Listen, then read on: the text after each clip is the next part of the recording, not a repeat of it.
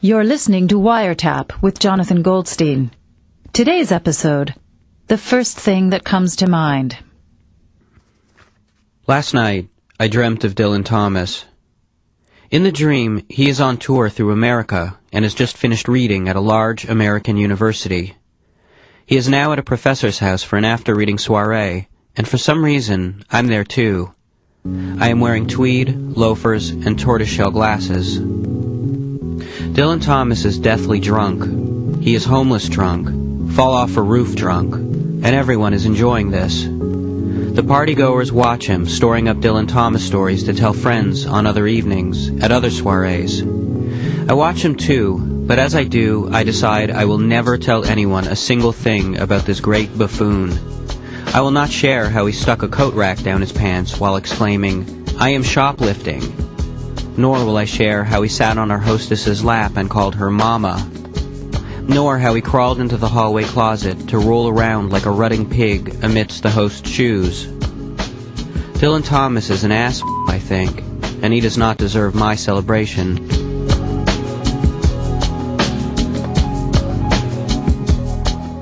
Despite my distaste for Thomas's antics, I stay at the party longer than I should, as I have in this dream a dentist's appointment early the next morning. In the dream, this appointment fills me with a degree of anxiety, and so I drink more scotch than I am inclined to. But the scotch is good and is hitting me just right, and so I linger on, as does Thomas. We linger on, and all through the night I carefully avoid him the best that I can, and in so avoiding him, I make small talk with a pretty young college librarian who is working on a portrait of Theodore Dreiser composed entirely of pocket lint. But by the end of the night, after all of my furious socializing, I look around to realize that everyone has left the party, and I am in the kitchen, drunk and all by myself. It is at this moment, as I am seated at the kitchen table, staring at a bowl of walnuts, that Dylan Thomas comes into the room and sits down. He sits down right on top of the kitchen table, right in front of me.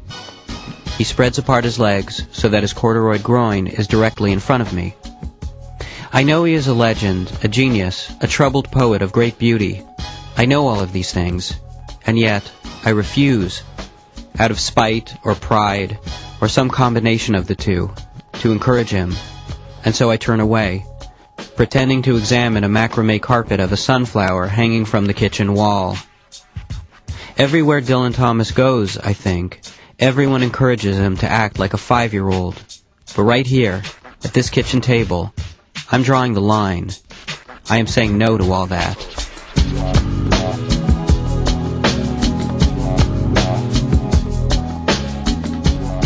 But still, out of drunken curiosity or something, I cannot help looking up shyly from the walnuts on the table to the face of Dylan Thomas. It's a face that is oily and pink like the flesh of a cartoon elephant. Looking at it, I begin to soften. He smells of booze, but he also smells of old books.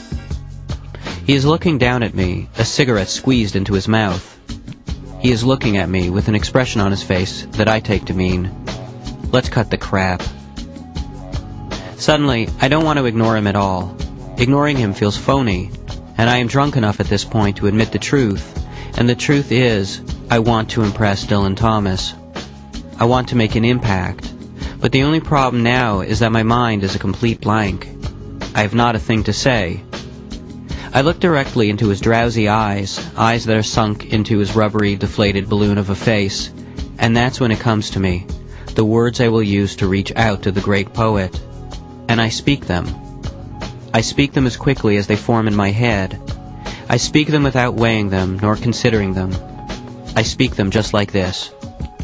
Mr. Thomas, Mr. Thomas, rage, rage against the dying of the soiree. No sooner do I speak these words than I am filled with shame and regret. Sitting there at the kitchen table, I am struck by the thought of just how not a poet I am. I do not chase after immortality wielding the brightest and best of my thoughts, thoughts slowly whittled and smoothed during long pastoral walks. But rather I make do with the first things that come to mind. And I have learned to live with the days, sometimes months, of regret, that follow these things. Follow them like stink follows a garbage truck.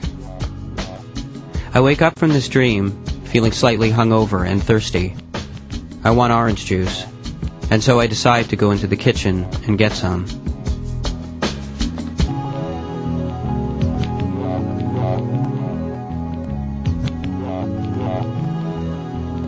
Okay, first thing that comes to mind. You ready? Mm-hmm. Bicycle, Applesauce. corduroys, Dingo. the sky, Rapture. Pocket watch. Vinyl. Okay, now how, how did you get from pocket watch to vinyl? Uh, my grandfather had a pocket watch with a vinyl strap. Okay, here's another one. You ready? Okay. Chicken chow mein. Roofie. How'd you do that? I don't know. Computer. Skittle. Uh, How do you get that? Um, try it again. Say computer again. Okay. Computer. Skittle. I don't know. It seems to be what comes into my head. But it, it like I speak so, I, I think so quickly. Like I get, I arrive at the point before I've even left. So, like, if I backtrack, sure, I can t- tell you why chicken chow mein made me think of a roofie or something. But the truth is, I'm already there. You fancy yourself a man who's very quick on his feet. You're very spontaneous. Thoughts just pop into your head and you act on them. You, you put a lot of credence into the, uh, the first things that pop into your head. Yeah, I just go. I I like to just go for it. I like to think I'm I'm hypersensitive. The way a martial artist feels the breeze across his skin, and he knows how to bend and twist his body to avoid, say, a poisonous dart. That's how it kind of works in my head. My brain is like nimble. Uh huh. Hmm You know, you know, there's that expression that they say, like, "Look before you leap." I leap. I just leap. Mm You see? Yeah. people are they're looking. Everyone's busy looking. How long do people look before they leave? They look a long time. Next thing you know, it's time for supper, and they'd even leave. They they're looking, they're looking, and they go supper, and they gotta go, and they gotta you know. So it's all ruined. If you just leap, like you're already having breakfast.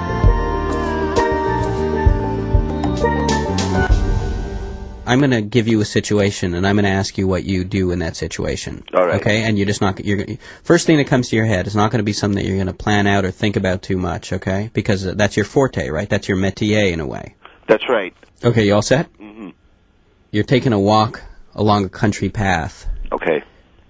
and you look over to your left. There's a lake, and there's a man drowning in the lake. What do you do? What's to the right? There's trees. What's straight ahead? There's just nothing. There's just path with nobody else there. Okay, and where am I coming from? You're just taking a, a walk along the path, but you see this man and he's drowning and he doesn't have much long to live. He's flailing about. Yeah, I figure like in the time that I've looked ahead and looked behind me and looked to the right, uh, he's dead already. So I'm just gonna keep walking straight. I mean, I tried, but I had to take into consideration what's around me.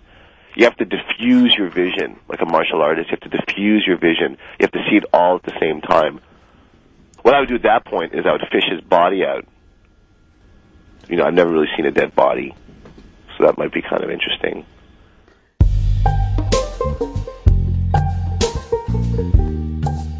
What are some situations where where, where your spontaneity is, is an asset?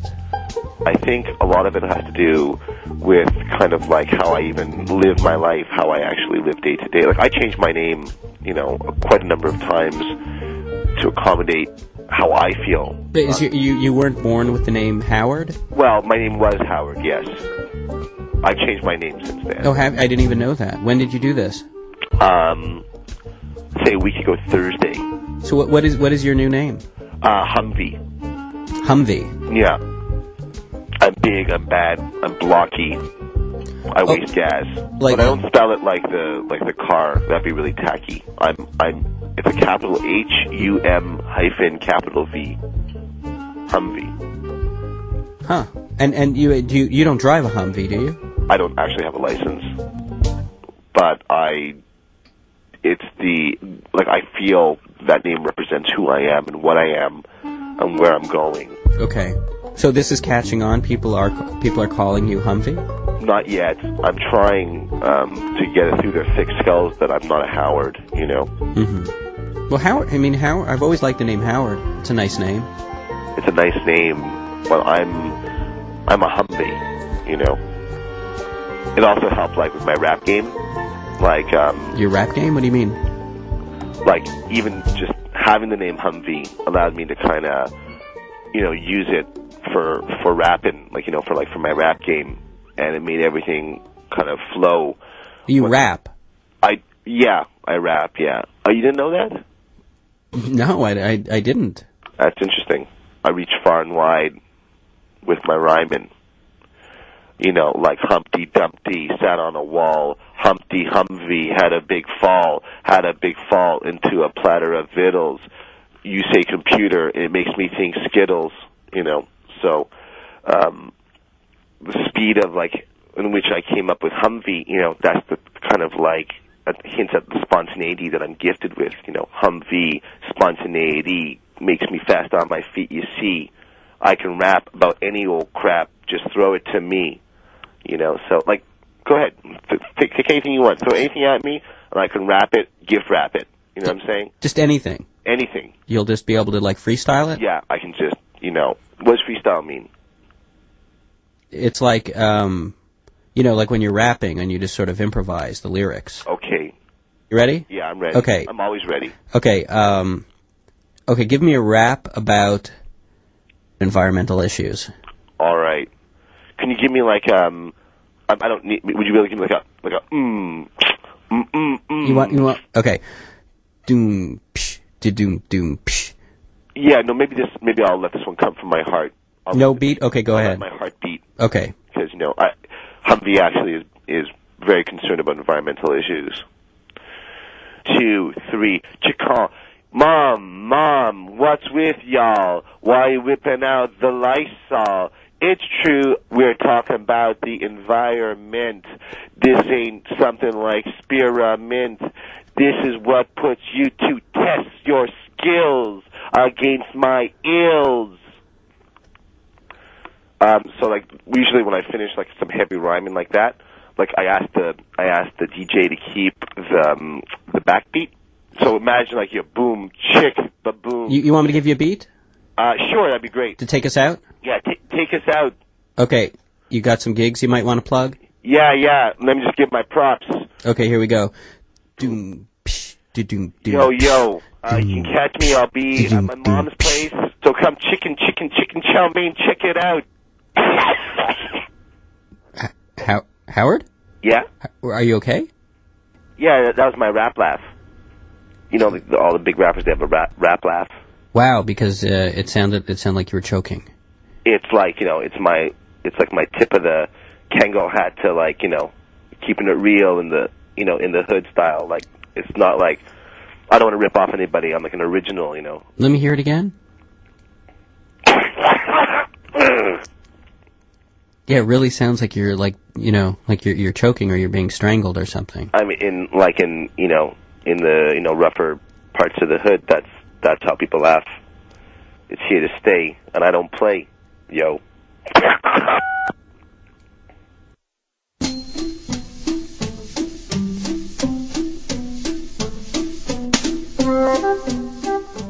ever since I was young, you know, when when a lot of girls were getting these massive crushes and would talk about who they liked, and you know, I just was always really uncomfortable with it, and it seemed either silly or stupid, or you know. And then I never had those those crushes, like you know, you're all at a slumber party, and everybody's sort of picking their, you know, the the um, member of Duran Duran that they have a crush on, Mhm. and I would just sort of um you know, and, and some girls would get all squealy and just say like, "Oh, I love Simon Le Bon" or something.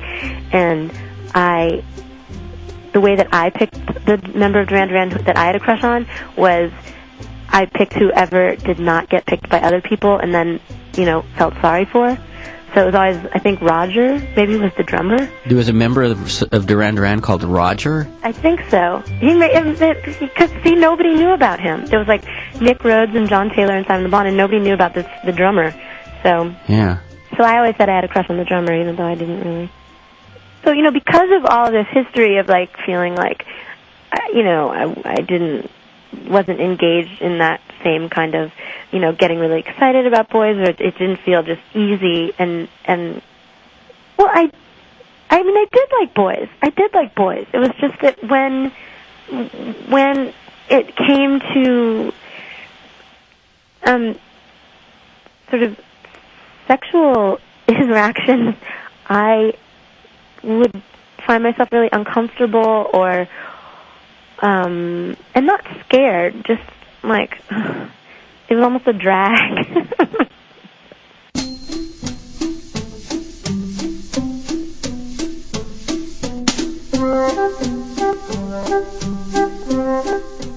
so I guess it was my sophomore year um, in college, and I went to a, a very liberal liberal arts school, or at least that was the reputation. And well, and part of our orientation, you know, included talking about, you know, both the dangers and the, I guess, you know, since it was so liberal, also the pleasures of um, sex and alcohol and drugs, um, and the the idea of of questioning one's sexual identity um, sort of permeated the school. For me, a lot of the questioning that was going on um, sort of made a lot of sense. And I sort of started to become convinced in a way that, that I may be gay. That almost seemed like this like logical conclusion, you know. Okay, you know, if if the evidence is you know, that I've always been uncomfortable, that you know, I I I was never as as into liking people as you know other you know other girls were. I felt uncomfortable in sexual situations with boys. I you know, and, and all of those things. It seemed like you know that plus that plus that plus that equals you know. Well, I must like women.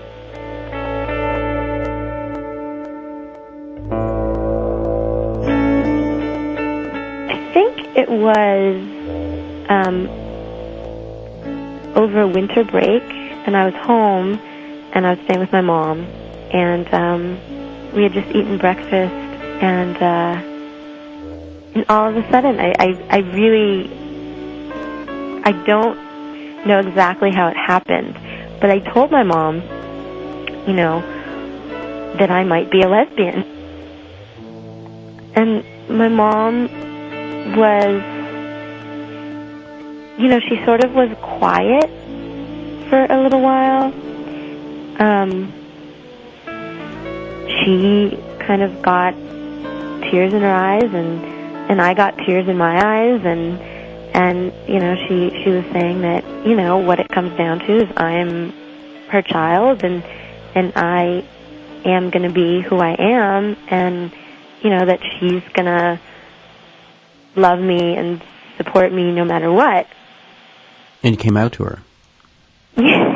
yeah, I mean, I get, you know, essentially, I mean, now looking back at it, yeah, that, I mean, that's that's sort of how I refer to it.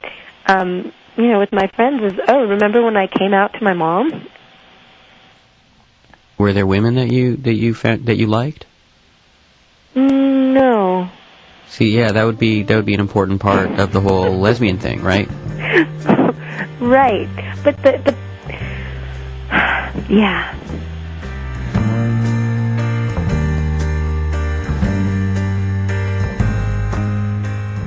You know, I've I've been in a relationship with a man for five years now, and and I obviously have an attraction to men.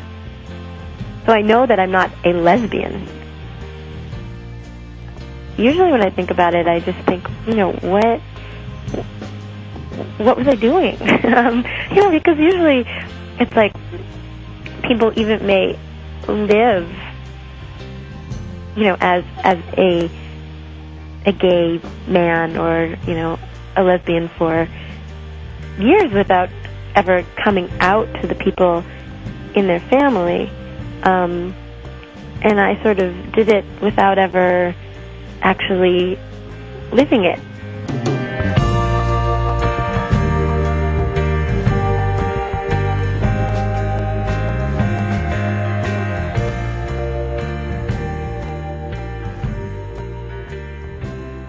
As a kid, as a 17-year-old kid, coming to the end of my CEGEP career, it was time to make some uh, applications to go to university. And at that time in my life, I was pretty much overwhelmingly convinced that the only real place for me to be doing any schooling was at university in the uh, communications program. Uh, I had some interests that I developed in high school, whatnot, in uh, in mass media and film and photography. I was very much captivated by the idea of media, and I had a lot of my identity wrapped up in media. So it seemed to me that communications was really one of the only places where I could really explore these issues.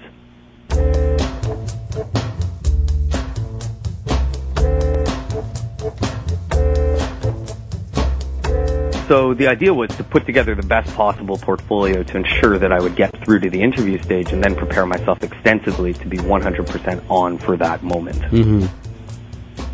So the moment came. On the day of the interview, I was very extremely excited and, and anxious to get it get on with it because I really felt that this is where I wanted to be and this is where my future really lay.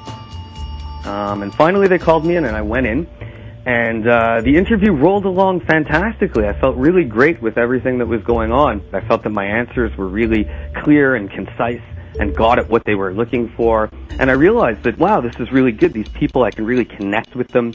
And I, I really feel like this is a place where I could really learn. So things were rolling along extremely smoothly, and I felt really, really relaxed. Mm-hmm.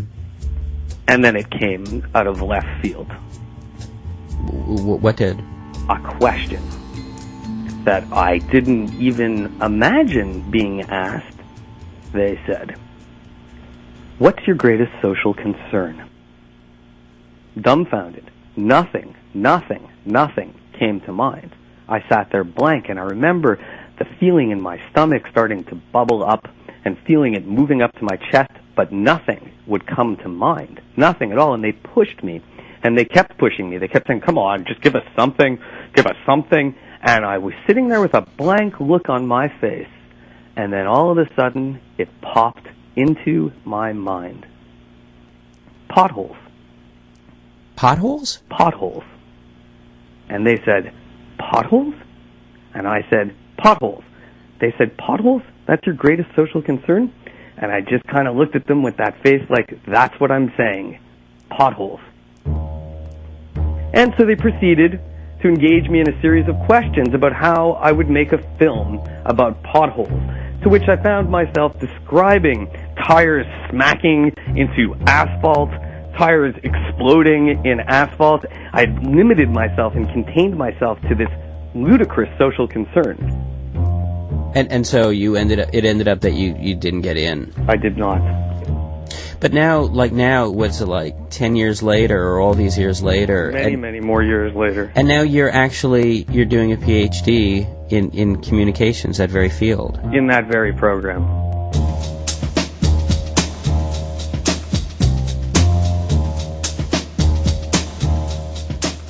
One of the things, I think the big uh, repercussion of that uh, pothole answer was that I've really put a lot of time and thought into being fast on my feet and thinking fast on my feet and having something to say uh, in a moment where I might not necessarily have something to say. Have you ever, like in replaying the event of the interview over and over, or years later in your mind, which maybe you've done, um, have you have you ever constructed in your mind an argument that would have actually placed potholes as a legitimate social ill? I don't think I could position it as the greatest of social problems, but I could position it today, I think, as a social problem, particularly if we talk about the megacity and the megacity mergers. The potholes on the street and the lack of care that's put into our city streets is pretty much emblematic of the way the system is operating today. In in hearing you talk about this, um, I, I I find myself wondering, like, in some ways, do, do you still feel like that that 17 year old kid who's still trying to get into the communications pro- BA program? Are, are you still trying to convince, you know, yourself and me that you're that you're good enough, that you're smart enough? I don't think I like this question. Well, I mean, I'm just I'm just Are trying you to like. me a fraud? No, no, I'm not. I'm trying to create like a, a psychological portrait. You think because I told you this story, you actually know something about me? Well, I think it re- it, it reveals something about you. I think. Who do you think? what do you, where do you come off thinking you know something about me? Well, I thought maybe like we could penetrate to a deeper level together on the phone. I thought that would be cool. There's no penetration between you and me. Okay, so since you're such a, you know, obviously such a different person now and everything, and you know, you're you're much better at thinking on your feet, right? Right. So okay, let's let's let's. I'm just gonna I'm gonna throw a curveball your way, and we'll see what you. What I'm you- ready okay, you ready? What for you is the greatest love of all? What do you mean? What do I think is the greatest love of all? It's a, I'm I'm asking you a question. I'm asking you to you know roll with this question. What what do you, what do you think is the greatest love of all? See, you can't come up with anything. You're still that frightened 17 year old kid who's trying to fib his way into a program where you shouldn't be. You want to know what the greatest love of all is for me? Yeah. Hello? Hello? Hello? Everybody's searching for a hero. People need someone to look up to.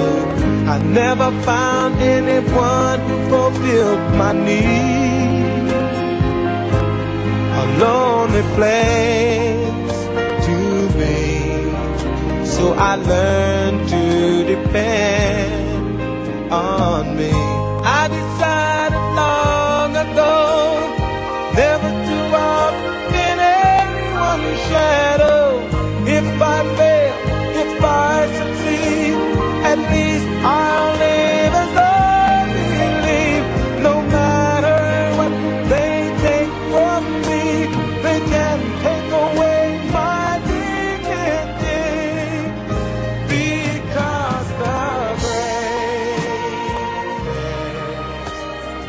The voices you heard on Wiretap today were K.C. Werbin, Allison Brody, and Howard Chackowicz. Wiretap is written by Jonathan Goldstein and produced by Jonathan Goldstein with Sarah Gilbert and Carolyn Warren. You can reach us through our website at cbc.ca slash wiretap. This summer, tune into Wiretap Sunday afternoon at 1, 4 Pacific Time, and Tuesday evening at 8.30.